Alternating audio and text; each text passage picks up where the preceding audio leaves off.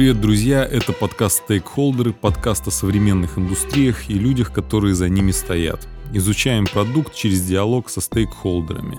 Меня зовут Ярослав, я, собственно говоря, сооснователь студии «Трешка» и тоже являюсь стейкхолдером. Сегодня у нас в гостях CEO интернет-издания «Лайфхакер» и основатель digital-агентства «Палиндром» Алексей Пономарь. В выпуске мы поговорили о том, как развивался лайфхакер и как менялась его команда. Обсудили феномен бренд-медиа и то, как он существует в России. Вспомнили истории создания больших компаний, поговорили про рынок рекламы, как на нем нам всем существовать в новой реальности с санкциями, ушедшими компаниями и поворотом на восток. Привет, Алексей. Привет. Только, наверное, стоит пояснить, что SEO в смысле директора, а не поисковой оптимизации. Потому что SEO сегодня, возможно, еще будет мелькать в наших обсуждениях. Ну да, это э, CEO, или как, как это расшифровывается? Chief Executive Officer. Я вообще в этих аббревиатурах, честно говоря, CPO, CMO, не, ну сейчас да. уже разбираюсь, до этого... CMO очень интересная аббревиатура. Если можно так немножко сразу грубо пошутить, это моя любимая шутка просто, что CMO — это Chief Marketing Officer, то есть по-русски сокращенно, собственно, чему. Да. Так и есть? А, ну, разные бывают. Согласен. Алексей, давай немножко контекста для наших слушателей дадим. Наверняка они тебя э, знают через твой продукт, хорошо и твой продукт, э, но тем не менее. Расскажи о себе и кто ты. Что я в свои годы сделал для хип-хопа, а, цитирую великих классиков. Да, да, да. Я в 2010 году в возрасте 28 лет э, резко сменил карьерный путь и от условно инженера-программиста в одном около государственного предприятия а, стал медиа-менеджером. Это довольно ну, такой интересный переход. У меня было хобби интернет, и вот у меня появилась возможность, благодаря моему другу и будущему партнеру Сергею Булаеву, он меня позвал в маленькую компанию, где я буквально был сотрудником там номер два или номер три. И в какой-то момент, где-то через год, он сказал, ты знаешь, у меня есть другие проекты, а здесь у тебя все хорошо вроде получается, давай ты будешь директором. И так я стал директором. Вот. Лайфхаки. Э, да, да. Ну, то есть на тот момент это была пара изданий, ну и, собственно, с тех пор 13 лет я там отвечаю за продукт, продажи, создание контента, кадры, финансы ну, за все, до чего могу дотянуться. Отвечаю, конечно, в том смысле, что у меня есть команда, постоянно растущая, развивающаяся, которая делает основную работу, а я вот человек, который несет ответственность за то, что они делают. Лайфхакер в итоге сейчас, скромно скажем, одно из крупнейших изданий в России. А мы работаем все еще без лицензии СМИ. Мы так и не нашли для себя объяснения. Зачем? Зачем, да, потому что, опять же, это очень много обязанностей, очень мало прав как-то все в целом нормально и так. И, скорее всего, если вы что-то слышали о лайфхакере, попадали когда-нибудь на лайфхакер, а вы, судя по статистике, скажем так, практически каждый из слушателей этого подкаста хотя бы раз он к нам попадал, скорее всего, вы это из поиска делали, потому что мы в какой-то момент э, серьезно усилили как раз продвижение в поисковиках. У нас э, появилось в какой-то момент, выкристаллизовалось новое направление, новая миссия. Мы решили качественным контентом побеждать э, в запросах на самые острые боли обычных людей. То есть мы видели, что есть большое количество площадок, созданных чисто под поиск, которым плевать на качество контента, главное Это вот эти вот э, украсть клик, показать миллион, да, миллион баннеров. Чай пьют с тысячу... Да-да-да, там с выделенными жирным текстом ключевиками, э, плохо под составленными предложениями, потому что нужно точное вхождение, так сказать, обеспечить. Мы сказали, что мы не будем этого всего делать, но в то же время мы будем давать качественные ответы и бороться за эту аудиторию, чтобы у нее был доступ грамотной и адекватной информации. Вот. Ну и с переменным успехом занимаемся этим до сих пор. С 2017 года, там, допустим, те же подкасты, на одни из первых мы, кто новую волну подкастинга поймал. Ну и вообще дофига всего у нас есть уже сейчас. Сколько у вас в команде человек? Ну, то есть константных, понятно, не считая фрилансеров. А, ну, больше ста. И они все на, ну, то есть на удаленке или как вы работаете? Да, у, вас мы, у нас есть, скажем так, полтора офиса. У нас есть, э, мы вообще из Ульяновска родом исторически. Но с первого дня мы были абсолютно распределенной командой. То есть э, не то что по всей стране, а по всему миру. С нами в разное время работали и работают люди. Сначала это был формат фриланса, сейчас это уже чаще трудоустройство какое-то постоянное. В итоге у нас офис в какой-то момент ульяновский был очень большим, и мы его сознательно сократили вот после пандемии, потому что мы поняли, что даже ульяновские наши коллеги не очень торопятся ходить в офисы больше. В лучшем случае мы должны дать им возможность при желании появиться там в гибридном формате поработать. Есть московский офис, мы его делим как раз с упомянутой компанией «Палиндром», а, чисто на товарищеских, скажем так, основаниях. Там у нас буквально сейчас три или четыре стола, которые тоже в большинстве своем пустуют потому что доехать в Москве, Тяжело. да, вот как человек, который сейчас ехал больше часа по пробкам, такой непонятный experience, зачем себя так мучить. 80% наверное, компании — это удаленщики с географией от Южной Америки до самых-самых дальних восточных окраин. Ты сказал э, развивать команду. Как вообще у вас происходит это развитие? То есть курсы какие-то есть? Здесь во многом все всегда зависит от самого человека. Вот как ты его не развивай, насильно ты его никак не разовьешь. То есть мы играем всегда именно от э, запроса, который есть у человека. Например, э, у нас были случаи, когда человек полностью менял профессию, там, условно говоря, из э, гуманитарной специальности переходил в разработчики. И мы изучали возможности, там, подкидывали, может быть, когда-то что-то, какие-то проекты давали. Ну, есть история, допустим, с оплатой какого-то обучения, с частичной оплатой какого-то обучения, в зависимости от того, как мы оцениваем, насколько совпадает желание человека с бизнес-потребностями. Тут все-таки надо помнить, что мы бизнес прежде всего. Конечно. Вообще говоря, мы просто всегда рады, когда человек хочет учиться чему-то новому, там, условно говоря, хочет ездить на конференции, хочет выступать где-то, может быть, э, а, ему нужен какой-нибудь инструментарий, какая-нибудь программа, какой-нибудь сервис для работы. И у нас все такие штуки, они максимально быстро и просто согласовываются, в общем-то.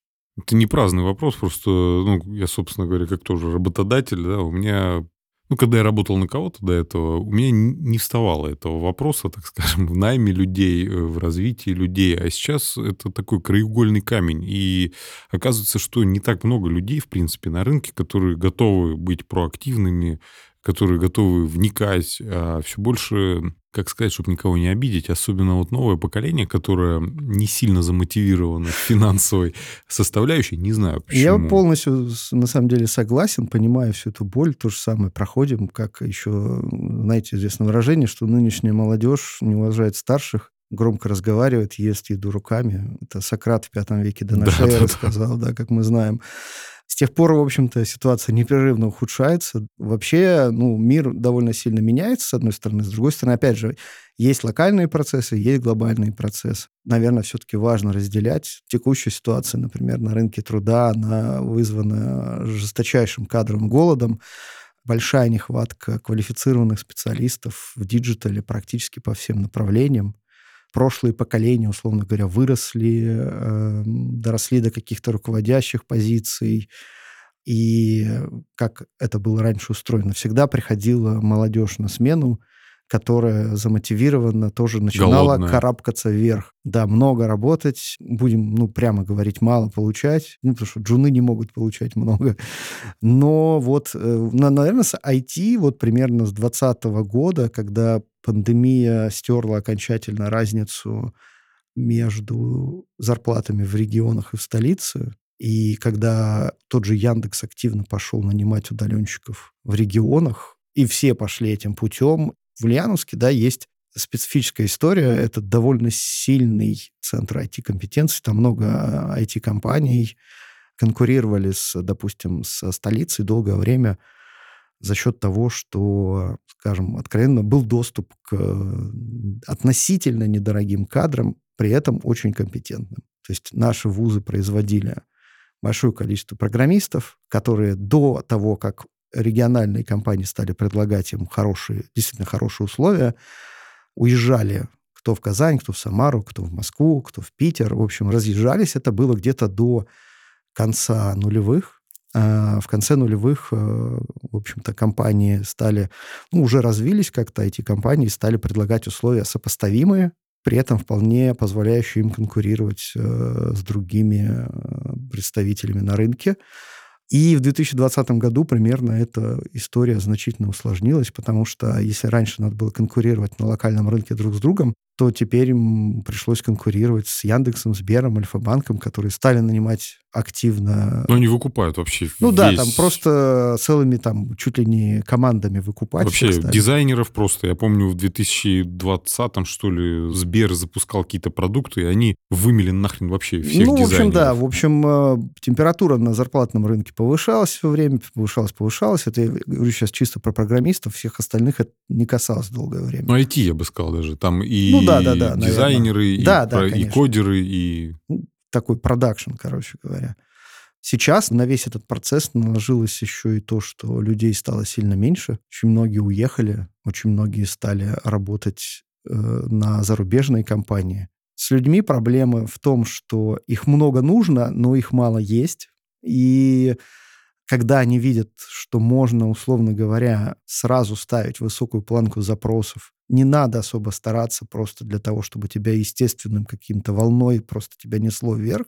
А, ну, откуда появится мотивация, собственно, в таких условиях? Да, только, я говорю, только нужда рождает мотивацию и ничего больше. Ну, как человек, который, так сказать, начинал с малого, могу подтвердить. Есть ли какие-то вообще конкуренты у лайфхакера? И вообще вы оцениваете этот рынок как ну, конкурентный, то есть? Если мы говорим про рынок медиа в целом, то здесь конкуренты все со всеми примерно, с одной стороны. С другой стороны, никто. То есть можно сегментировать этот вопрос. Например, в борьбе за аудиторию, за внимание аудитории, мы конкурируем не только с другими изданиями, но и с другими платформами. Мы конкурируем с Ютубом, с ТикТоком, с Инстаграмом, с Телеграм-каналами, с э, телевизором даже, в конце концов. То есть это экономика внимания, та самая пресловутая, где человек может потребить за сутки, скажем так, определенное количество единиц контента, и надо делать такой продукт, чтобы одной из этих единиц хотя бы было то, что вы делаете. А есть, э, например, история с зарабатыванием денег. Здесь конкуренция уже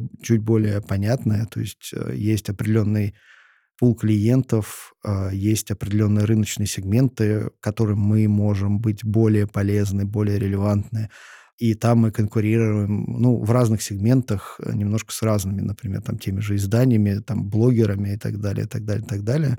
Там список конкурентов, наверное, покороче, к счастью. Ну, медиа — это не самый высокомаржинальный Ну, вот проект. в целом, если сейчас посмотреть на рынок, допустим, редакторов каких-нибудь даже, вот э, вторая компания, вот Полиндром с основателем, который я являюсь, который делает бренд-медиа на заказ, ну, давайте так, самое Ты сейчас объяснение. там э, фигурируешь. Я там в совете директоров, я немножко помогаю с экспертизой, э, с какими-то базовыми штуками, просто делюсь опытом, но я не занимаюсь там операционкой. Операционно я полностью в лайфхакере. Мгм. Но что мы видим? Мы видим, что даже рынок авторов и редакторов тоже очень сильно разогрелся. Связано это с тем, что есть большой запрос на контент, в том числе со стороны брендов, которые стали запускать, э, ну, именно пошли больше В контент-маркетинг. да, в контент-маркетинг.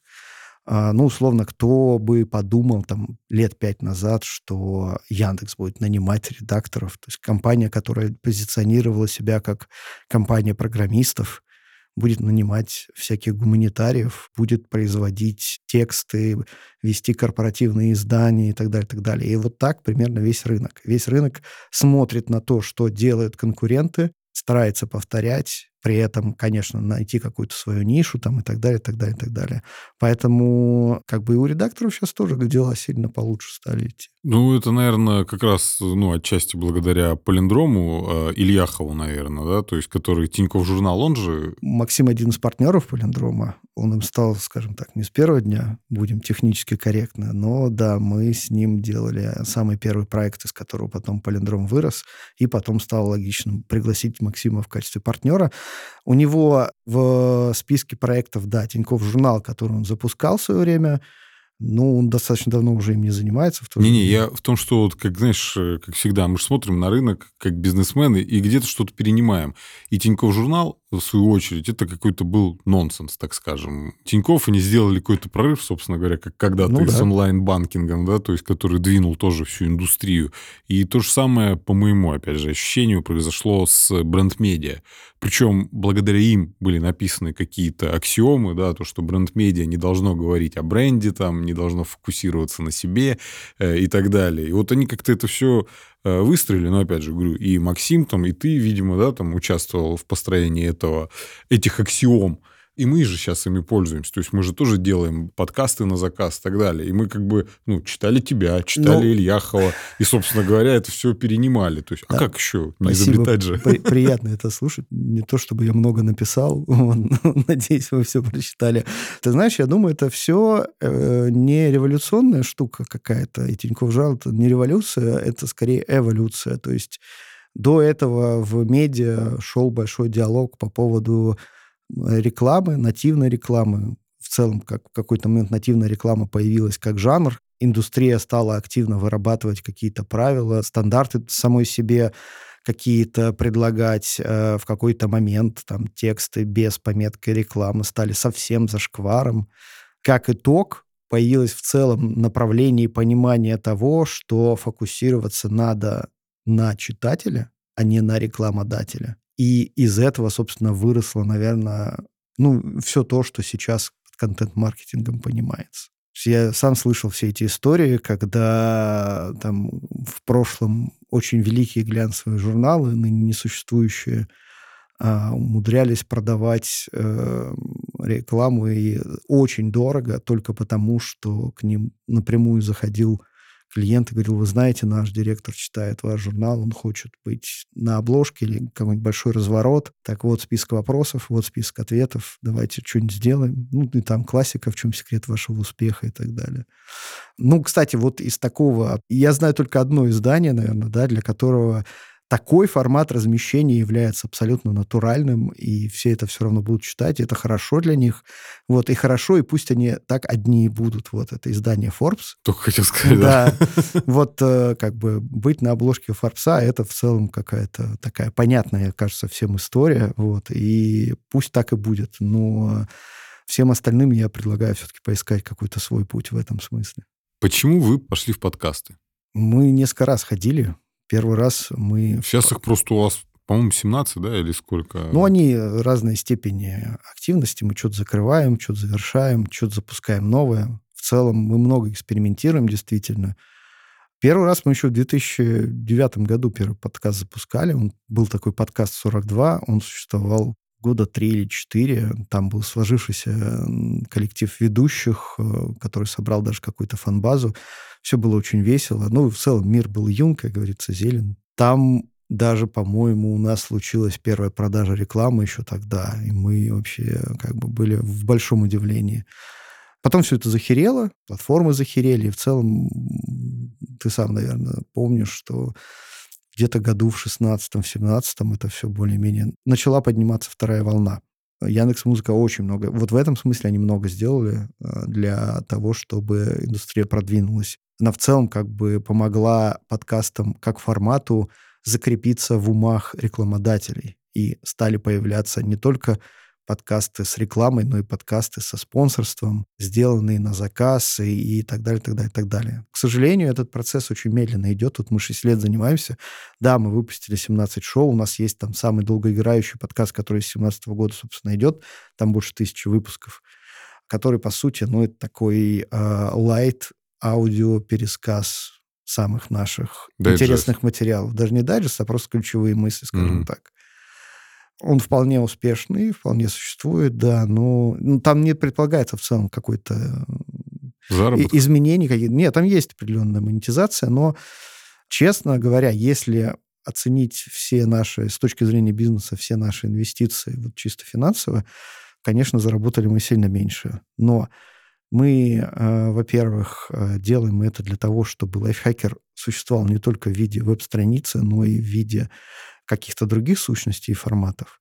мы все-таки, ну и команда внутри есть, которая верит в то, что подкаст — это нужная штука, и рано или поздно она разовьется, и хорошо бы на этом рынке быть уже каким-то, скажем так, известным э, игроком с хорошим набором кейсов, когда туда наконец что-то придет. Придет ли, пока не очень понятно. Там в целом очень много вызовов. Там, опять же, если посмотреть на Запад, там, например, сейчас большой вызов — это э, начитка искусственным интеллектом, который сильно снижает планку вхождения для очень многих. Честно скажу, я верю в то, что когда создание контента станет абсолютно условно бесплатным через нейросети, очень сильно повысится в цене присутствие человека во всем этом.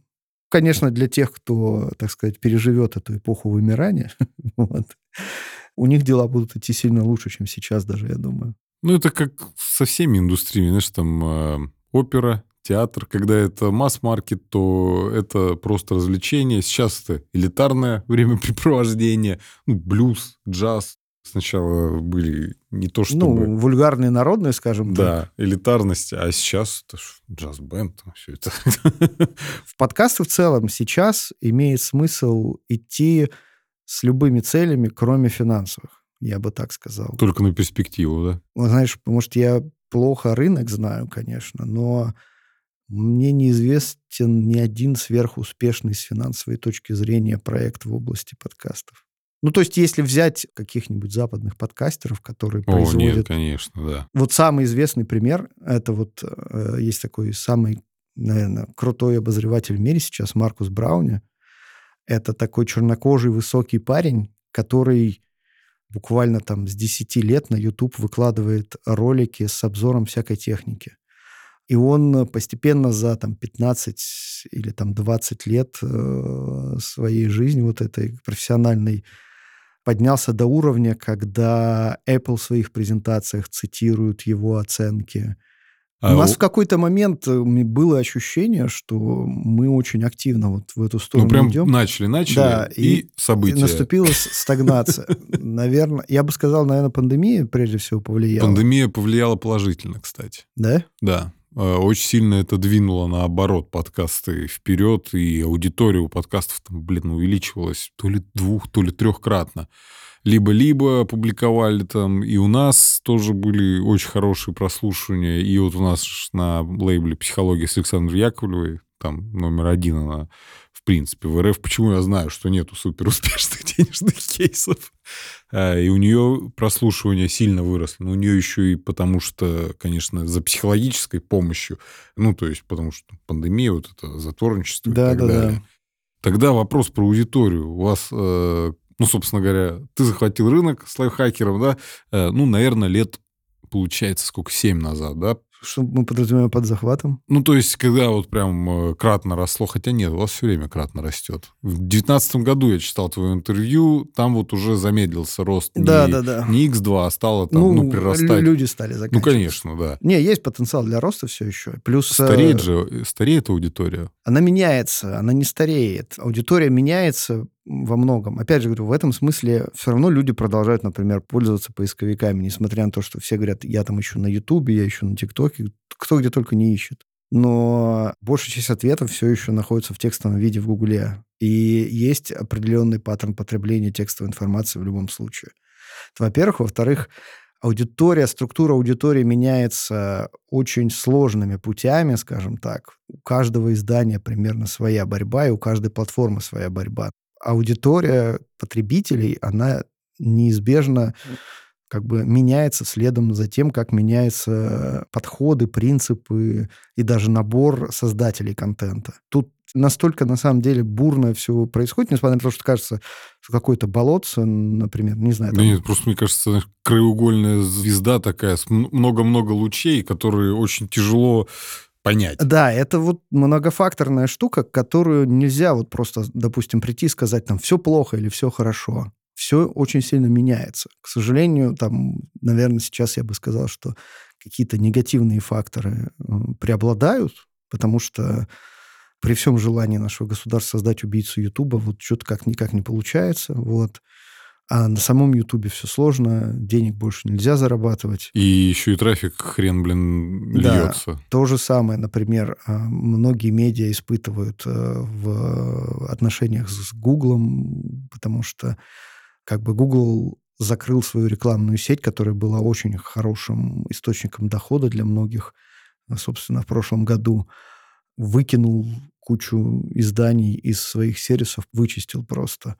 И нельзя сказать, что оставшиеся тоже себя как-то особо хорошо чувствуют. Короче, эпоха перемен. Пока я бы воздержался от каких-то выводов, просто понаблюдать надо и помнить, что картина сильно сложнее, чем может казаться на первый мой взгляд очень здоровой историей на самом деле там является и система там донатов, и платных подписок каких-то и так далее. Но я, к сожалению, совершенно не верю в эту историю в России. Да, у нас люди не привыкли платить за контент, это правда, и только какие-то очень индивидуальные истории живут на этом. Ну, я бы сказал так, что чаще всего те, кто успешен э, на донатах и на подписках, это там, где люди платят не за контент, а за некую причастность. За да, за персону или причастность к какому-то клубу условно. Да-да-да, вот это больше, да, там, купи есть, шаурму это, автору. Есть, да, это, это типа статусность. А новости и то, какую газету ты условно читаешь,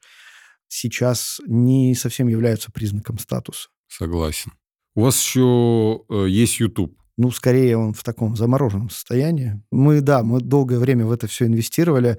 Скажем так, мы ограничены тем, что классно, мы до сих пор мечтаем делать э, там видеоконтент, и нам бы надо бы по-хорошему. А, но все упирается в то, что мы довольно специфическое издание и специфический бизнес. Дело в том, что мы никогда не поднимали каких-то инвестиций, у нас нет доступа к каким-то особым финансовым потокам, мы не являемся э, там а, любимой газетой какого-нибудь политического деятеля. То есть мы живем на те деньги, которые мы сами зарабатываем. И поэтому мы довольно ограничены в ресурсах и вынуждены приоритизировать, во что мы инвестируем, во что нет. То есть до тех пор, пока мы, условно говоря, не победили там условно всех в текстах, все остальные направления будут оставаться, к сожалению, ну, немножко ну, недофинансированными, скажем так. Как только у нас появятся ресурсы на производство видеоконтента, мы, безусловно, этим займемся. У наших изданий э, есть у каждого из них, у нас сейчас два издания, тут лайфхакер и горящая изба, это такое женское издание. А у каждого из них есть вполне конкретная и понятная миссия. И э, наша задача реализовывать эту миссию максимально эффективно и качественно для аудитории. Это если говорить с точки зрения миссии. Параллельно, безусловно, мы помним, что мы бизнес, мы должны зарабатывать деньги. Ну и вот сколько зарабатываем, примерно столько и тратим. У меня тогда такой вопрос. Не задолбался? О, это хороший вопрос. Я регулярно его себе задаю. Я, честно скажу, иногда задалбываюсь. Вот я сейчас на неделю взял паузу просто, потому что в конце года что-то как-то подустал. Но при этом как выглядит мой отпуск? Я сегодня жене написал сообщение. Вот еду на запись подкаста, потом надо заехать в офис, потом ужин с партнерами. Она говорит, ну, выглядит как рабочий день. Дело в том, что я так живу последние 13 ну, лет. сегодня я встал, типа, в 10, да? Но встал я в 10, это правда. Вот и вот, это как работа в японской компании. А, ну, то есть э, за 13 лет, конечно, от многих вещей устал. Ну, у руководителя есть, на самом деле, преимущество и привилегия то, что как бы, если ты правильно умеешь делегировать, то ты занимаешься только той работой, которая тебе нравится, только в тех объемах, которым ты можешь справиться. Для всего остального есть команда. Это очень важно помнить. Вот плохие руководители это не помнят и выгорают, как я иногда, например.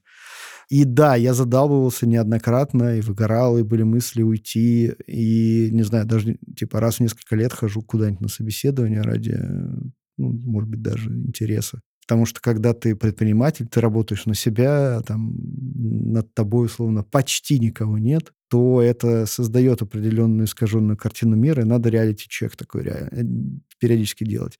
Что, от чего я кайфую? От того, что на самом деле, то есть мы вот, когда я пришел, была компания на три стола, маленькое издание, мы совершенно не могли представить, как можно выйти на клиента типа какого-нибудь Adidas, например, или там какого-нибудь даже Сбербанка, а вокруг нас были вот эти огромные титаны э, медиа, рынка, издательские дома, которые там пачками скупали проекты. И мы вот карабкались, карабкались, карабкались, и благодаря тому, что это все время гонка, это какое-то развитие постоянное, никогда ни один год э, за все эти 13 лет не был похож на предыдущий.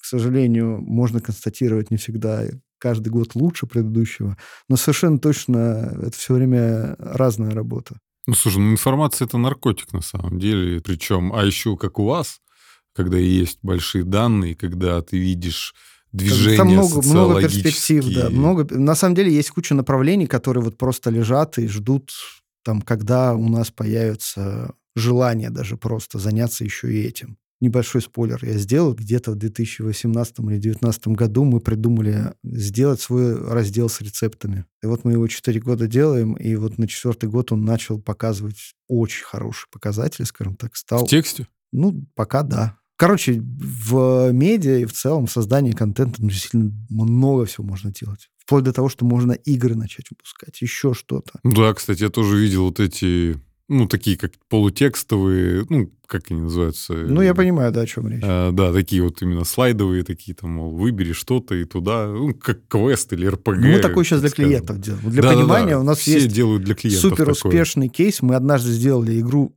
«Три в ряд для чая», и в нее сыграло полтора миллиона человек.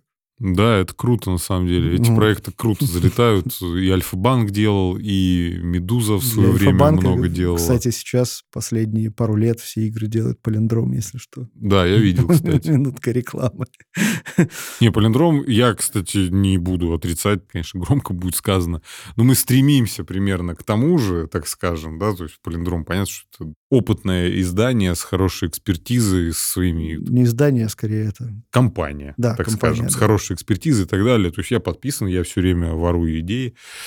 А, ради бога. Я вообще... Вдохновляюсь. Я считаю, что идеи как бы фигня. А, реализация, да. Это вот все, да, я тоже читаю, вот идея, она без... Нахер она никому не нужна, твоя идея, если к ней не приложить реализацию. Потому что реализация обычно в десятки раз сложнее, и ну, да. структура в ней, блин, и инвестиции. Ресурсы, да. Ресурсы просто огромные, которые там тоже многие думают, да я пойду к инвесторам. Пойди, кому ты нахрен нужен. Когда большинство э, бизнесов э, чистая маржинальность 5-7%, Неплохо. Да, и это еще неплохо считается. И тебе нужно сделать оборота там в миллиард, чтобы что-то заработать, э, и не деревянных, да, там, если так пересчитать. Да, но опять же, в IT при этом, например, инвесторы очень привыкли к высокой марже, к выходу на IPO там, и так далее, поэтому там своя история отношений с инвесторами совершенно. Там будут сразу требовать, типа, где мои деньги? Никто не будет вкладываться в долгую. Да. Ну, то есть это очень, на самом деле, сложная история. А мы, как классический такой, ну, это, наверное, старый медиабизнес, это прям один из, наверное, старейших таких, грубо говоря, все уже придумано там и так далее, все описано. Не особо-то кто и захочет. Кто и вкладывал, те все ушли. Ну, тут есть, я не согласен. Я приведу такой пример, но я считаю, что в целом все развивается волнами. В 2016 году вот издание BuzzFeed было абсолютным э, top of mind просто. Это вот было самое... То есть чуваки настолько хакнули э, и собрали настолько огромную аудиторию в Штатах и в Европе за счет очень э, жестокого использования алгоритмов Фейсбука. Казалось, что они на вершине мира. То есть все хотели быть как BuzzFeed они действительно много нового сделали, но они просто пришли, были первыми, кто там запустил квизы как формат, например. Потом наступил 2017 год, случились выборы, и Facebook э, всем медиа просто отрезал охваты, сказал, что у нас вот будут теперь очень особые отношения. Я просто лично на конференции был где-то все, товарищ Цукерберг объявлял, и было очень неприятно это слушать. То есть буквально всем отношениям многолетним и надеждам, и планам свернули шею в один раз просто в один момент. И в семнадцатом уже году... Э, То есть, а что он сказал? Он сказал, он что сказал, переходов не будет, да? Публикуйте ну, тут. Если очень коротко, то да. Даже не то, что публикуйте, а просто, типа... Мы, Введите блок мы внутри. Вас там, и, нет, это наши любили, полюбили говорить в какой-то момент. Mm-hmm. Там Яндекс.Зен такой любил говорить. Короче, нет, он сказал другое. Он сказал, что мы, во-первых, все от медиа будем факт-чеком обкладывать, и мы, типа, возвращаемся к основам, мы будем фокусироваться на отношениях между людьми, а не на поставку новостей. При этом все равно, это, конечно, лукавство большое, потому что все равно Facebook большой объем контента А, ну, ему нужно много контента, поэтому все равно его потребляет и забирает из медиа. Есть, например, большой диалог там в Австралии, в Европе, где платформы типа Гугла и Фейсбук э, принуждают платить некий налог на то, что они берут контент и показывают его своей аудитории, даже если это просто контент в виде ссылок. Вот, но это нам до этого еще не надо нам, короче, про это думать, у нас другие проблемы сейчас в целом. Но в 2017 году уже все институциональные инвесторы, которые увидели, что BuzzFeed э, резко камнем падает вниз, стали активно из всех медиа выходить, и э, это докатилось в том числе там, и до российского рынка. И следующие четыре года до, ну, три, ладно, до 2020 года, до пандемии, был очень серьезный дискурс на тему того, что медиа в портфеле это в целом токсичная история. Это, скорее всего, что-то убыточное, это, скорее всего, политические риски. Причем, я говорю здесь не только про нашу страну, но и вообще. Да, а... просто, да, любят э, люди воспринимать, что только в нашей стране. Нет, вот. нет, нет. Я тоже считаю, нет. я просто уже в целом, все это вижу. Как бы, Плюс-минус одна... Давайте так. Я вообще ни в коем случае... Не, не воспринимайте как политическое утверждение какое-то или трансляцию каких-то взглядов, но в целом культура отмены как явление действительно появилась не у нас. В России там противоположная проблема. В России нет института репутации. То есть у нас кто угодно может делать что угодно, ему Ни хрена за это на определен... если он занимает определенную позицию, ему за это ничего не будет. Там история ровно противоположная. И как любая крайность, и то, и то довольно губительно для общества, потому что там есть ложные срабатывания всякие, там, безнаказанность в каких-то случаях, наоборот. Поэтому тут все сложно, сложно, сложно. Мир, к сожалению, действительно не черно-белый. Нельзя сказать, что, условно говоря, с одной стороны только добро, а с другой стороны только зло. И в 2020 году, когда случилась пандемия, медиа снова надели корону, потому что оказалось, что люди сидят дома, им надо что-то читать, им надо что-то смотреть, что-то слушать где-то общаться. А товары не могут дотянуться без медиа вообще ни до куда а, теперь. Да, и если раньше, условно говоря, наружка, например, то есть сколько вкладывалось в наружку, наружка как жанр после пандемии, ну, я так понимаю, до прежних высот уже не поднялась. Телевизор стал сильно страдать. У медиа дела в целом... Я не могу сказать, что прям очень хорошо. Опять же, если мы говорим про Россию, то, безусловно, у нас медиа работать все сложнее, потому что есть огромное количество законов, которые во многом написаны не самыми экспертными людьми в этой отрасли, да, и поэтому они больше ломают, чем э, дают каких-то, не знаю, там, возможностей, что-то регулируют и так далее. Там тот же пресловутый закон о рекламе, по поводу которого я а, хотел все буквально. Спросить, ну да. да, тут сложно, короче, мимо него сложно пройти, потому что про него все сейчас говорят.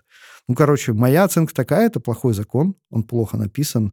А, но, как я понял из многочисленных обсуждений с разными представителями индустрии, в целом государство по-другому не могло этого сделать. Я просто не понимаю, как это будет регулироваться, кто за этим будет следить, если ну, нет все, все написано на самом деле. Нет, ну прекрасно, но только... Есть Роскомнадзор, есть ФАС. Да, Они да, будут... только в Роскомнадзор звонишь и задаешь вопросы, а там мычат и говорят, да мы сами ни хрена Нет, не знаем. Смотри, это же как работает? Ну, а, MVP. Да, это MVP, то есть со временем это все разовьется, появится какая-то практика. Сейчас потому что нет никакой практики даже. У ФАС, например, свои подходы, у Роскомнадзора свои, и они еще и меняются. Есть, например, совершенно смешные истории, когда один и тот же представитель ФАС приходит на одну отраслевую встречу и говорит одно, приходит на следующую и говорит буквально противоположное. Проблема в том, что отрасль в тот момент, когда надо было побороться, если хотя бы не за то, чтобы этого закона не случилось, то хотя бы за то, чтобы он какие-то хоть какие-то формы разумности принял, хоть какую-то пользу, скажем так, стал, хоть какую-то рабочую форму принял, отрасль э, местами начала вести себя довольно странно. То есть, например, есть интересный кейс – это отрасль, это рекламодатели и площадки э, Роскомнадзору и ФАС придумали термин «самореклама». У тех вообще даже не было понимания, что нужно это как-то регулировать, но они услышали... Это, я так понимаю, вообще как троллинг начиналось, когда задали вопрос вида, а вот если у меня на моем собственном сайте висит баннерочек, который рекламирует меня же. Регуляторы послушали такие, сказали, блин, а возможно, мы правда тут не досмотрели? А давайте мы заведем действительно такой термин, раз отрасль говорит. И завели. И теперь э, мы сами себе привезли еще дополнительный пласт проблем. Вот, таких примеров очень много есть. Ну, у меня только одно, надежда одна, что, как всегда, это будет у нас работать так, как работает все. В России строгость закона компенсируется необязательностью его исполнения. Да, да, именно ну, так. Да, не, не обязательностью, а избирательностью. Деле. Еще тогда вопрос такой вот. Ушли многие бренды. Я не знаю, там для кого-то будет это секретом, не будет, но основные бюджеты в медиа, особенно ну, современные медиа, как Лайфхакер или там пресловутые подкасты, которые являются нашим основным источником дохода, основными рекламодателями были зарубежные компании, потому что они уже давно хорошо понимают, что контент-маркетинг это дорого и это эффективно. Сейчас у нас сильно упали, мало того, что запросы на э, рекламу, их стало значительно меньше, так и производство шоу для брендов. Ну, то есть вот подкасты для брендов тоже у нас было, опять же, много именно запросов там от таких компаний, которые зарубежные. Как ты ощущаешь все это? Опять же, там, общался с какими-то чуваками, они мне говорят, да, блин, там сейчас все остановилось, там русские вот компании сейчас пришли и все этот трафик восстановили. Не знаю, у меня нет такого ощущения, э, поясню. Если русские компании пришли, то, допустим, приходит пять компаний с более меньшими бюджетами вместо одной зарубежной, и у тебя операционные издержки на обслуживание даже переговоров, заключение договоров э, растут пятикратно, ценник, он не растет, хотя доллар уже сильно вырос. А почему у вас ценник-то не растет? Потому что рынок, наверное, Да не какой рынок? сформирован. А рынок такой, вот, как, особенно когда не сформирован, все будет стоить Ну, столько, сколько да. вы считаете нужным. Согласен. Ну, ценник, ладно, там вырос э, немножко, так скажем. Но, опять же, говорю, он не покрывает вот эти пятикратные операционные именно издержки на обслуживание вот этих более Да, мелких я- контрактов. Я, понимаю, конечно, безусловно, о чем ты говоришь. Ну, я, да, для контекста. А, да, вот.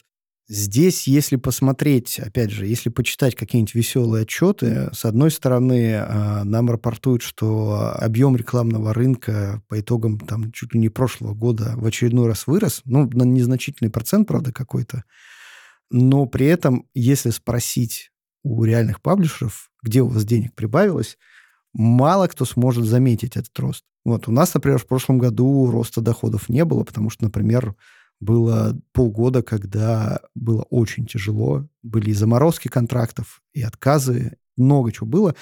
В этом году ситуация чуть более здоровая, но рынок очень сильно сократился прежде всего. И если посмотреть на топ рекламодателей, он полностью изменился. Китай. Нет, даже не Китай. В Китай, по-моему, в десяточку там вниз, снизу вползает. А то, что раньше, опять же говорю, там были не самые топовые рекламодатели, они, просто теперь они стали номером один. Где-то кто-то усилил продвижение, потому что надо чуть сильнее поконкурировать, время возможностей и так далее. Кто-то, наоборот, подсократился. Поэтому определенные там движения есть, но первая тройка, это, если мне память не изменяет, это пара банков, Яндекс. Я не помню точно этот список, но да, теперь просто там исключительно отечественные игроки. Совсем снизу подпирает э, какие-нибудь автомобили китайские, но у них тоже сейчас сложные времена, потому что даже китайские автомобили очень быстро стали слишком дорогими. Это правда. Да и плюс еще бюрократия. Надо понимать, что если бюрократия у нас сложная история, то в китайских компаниях это еще более да, сложная кто история. работал с китайцами как с клиентами, знает, что они хотят всего много, быстро, максимально. вот. Решения Они принимают привыкли, очень долго. Да, они привыкли, что миллиард человек нажимает одновременно лайк, вот, а в России это хорошо, если тысяча. Рекламный рынок глубоко болен, я считаю. Те, кто говорит о том, что у них сейчас все отлично, там доходы растут и так далее, они скорее попали в число выгодоприобретателей от э, тех, ну, то есть много чего исчезло со всех сторон, не только со стороны бюджетов, но и со стороны, допустим, мест, куда можно прийти эти бюджеты инвестировать. То есть рекламных каналов стало сильно меньше. Вот, все эти запрещенные организации, опять же, больше не дают, там, со своей стороны двери позакрывали. Как бы сколько изданий закрылось, в конце концов. Кто-то по экономическим причинам, кто-то по политическим. Поэтому число денег сжалось, но и число мест, куда их можно принести, оно тоже сократилось. Подкастинг в этом смысле, к сожалению, попал в очень нехорошую ситуацию, потому что это как бы он не успел выйти из э, такого R&D состояния, ну, то есть не наработали инструменты, толком не зародилась здоровая какая-то конкурентная борьба, не, не зара... ну, какие-то стандарты не сформировались. Не, не пришло то, что бренды там выделяют определенное количество ну, бюджета на подкасты. Именно вот ниша подкастов, да, вот э, она не успела, к сожалению. Хотя времени было много, но из-за того, что все инвестировалось по остаточному принципу во многом, времени было много, а денег было мало. И мы в итоге имеем то, что имеем. Это очень грустно, вот. Я верю в то, что это может меняться, но когда и как, я, к сожалению, сейчас, наверное, не готов рассуждать на эту тему. Потому что медиарынок, тот, который конкурентная его часть, да, не та, которая там финансируется, например, там брендами или государством, да, там у них есть возможность жить по собственным правилам. Хотя бренд-медиа, кстати, в этом смысле даже куда более суровая вещь, чем э, медиа классические, потому что классические медиа условно продают аудиторию, а бренд-медиа должны обеспечивать э, ну, грубо говоря, очень часто каждый э, маркетинговый директор приходит к своей там условной редакции и говорит, слушайте, мы на вас столько денег тратим, а зарабатываете это как вы вообще? Вы на чем? Какая от вас польза? И там в какой-то момент разговоры про лояльность, про построение бренда, контент-маркетинг и так далее. Если не получается показать там какую-то конверсию во что-то в, э, Осязаемое. в результат, да, в деньги в идеале, ну, все грустно становится тогда. Это правда, сто процентов, потому что мы делали недавно, выпустили уже, не буду говорить конкретику, но сотрудничали с брендом, и вначале вроде бы все было понятно. То есть это просто повышение лояльности аудитории к определенному бренду через, э, собственно говоря, определенный подкаст, через определенный информационный продукт. Когда мы его выпустили, то есть ну, какие-то результаты показали, которые, в принципе, были озвучены, обсуждены, пришел новый человек э, в компанию и говорит, мало кликов с этого подкаста вот туда-то. И мы, ну, во-первых, мы говорим, ну, не было такой даже задачи, мы даже к этому не призывали. Он говорит, нет, это будет основным критерием продолжения этого проекта. Это очень говорю, знакомая ну, история. Это очень странно, говорю, ну, как минимум. Это, кстати, да, это на самом деле тоже показатель незрелости рынка. Даже это такую, со такой историей сталкиваются там те же медиа. То есть мы регулярно с клиентами ведем глубокие беседы на самые-самые общие темы, там, в том числе образовываем чем-то наших клиентов многих по поводу того, как работает реклама, почему, если вы сейчас запостили текст, и с него вы не получили нужное количество кликов, почему не время писать, а, условно говоря, на какой-нибудь площадке, что все плохо. Согласен. Будем Но... надеяться, что волна нас подымет. Да, в целом, так или иначе. тут рецепт простой. Ну, блин, что нам остается, кроме как продолжать э, фигачить? Да ничего. Ну, собственно, да. Собственно, а что будет, если мы перестанем это делать? Сдохнем с голоду? Да, ну, ну типа, ну, не с голоду, ну, условно говоря, ну, пойдем в найм, да, там, не знаю, там, охранниками, опять же, можно пойти.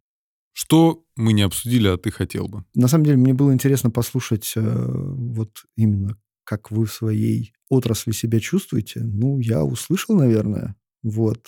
Вообще, я хочу сказать, что чего очень сильно, например, если уж мы сейчас повернулись все на восток и чему-то учимся – наверное, нам стоит посмотреть и воспринять опыт э, какого-то взаимодействия и взаимной там поддержки, вот, которые там вот есть в предпринимательской среде. Там все это вылилось в то, что там все на связях, на знакомствах и так далее.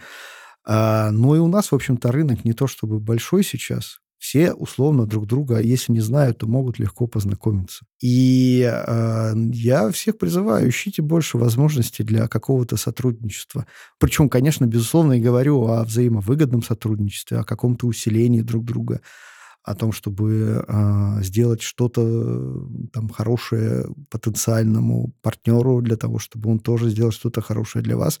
Из этого может вырасти очень много хороших историй в перспективе. Сотрудничество — это единственная, наверное, суперсила, которая у нас пока еще в предпринимательской среде, ну, на мой взгляд, очень плохо развита. Это правда. Мы почему-то воспринимаем еще по прошлым работам я был в коммерции всю жизнь, и конкурент это какой-то вот... Все конкуренты, никто не партнер.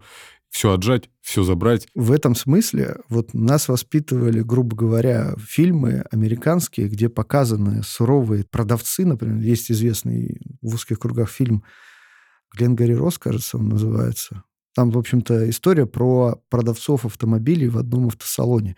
Они просто конкурируют друг с другом за то, кто больше сделает продаж. Ну или даже тот же Волк в Уолл-стрит тоже. Но ведь это все на самом деле то, что мы считаем, что это норма, что нам вот эти истории показывают.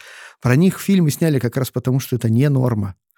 Вот про что они снимают фильмы? Например, про то, что в момент, когда там условная компания Apple шла ко дну и просто не было денег, Билл Гейтс занял э, Стиву Джобсу на поддержание, и этот займ поддержал Apple, и Apple выросла и обошла Microsoft.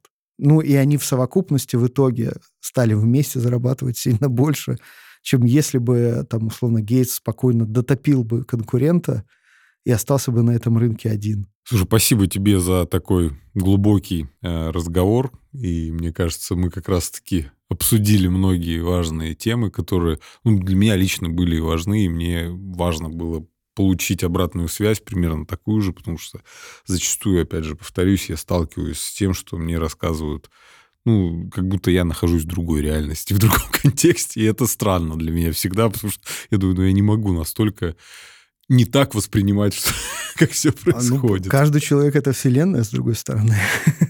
Да, но она у нас все-таки в одной системе координат находится. А, вот. Спасибо тебе. Спасибо тебе за издание. Я подписан на Лайфхакер, Спасибо. на э, несколько подкастов, замечательный телеграм-канал, и всем рекомендую подписаться. Спасибо. Да, спасибо за приглашение. Вот, да, действительно, это очень полезный и приятный был опыт. Пока. Друзья, спасибо, что дослушали выпуск. Не забудьте подписаться на подкаст там, где вы его слушаете, чтобы не пропускать новые выпуски. Оставляйте комментарии и оценки в Apple Podcasts, и там вы можете написать, каких гостей вы бы хотели в следующий раз увидеть. До встречи!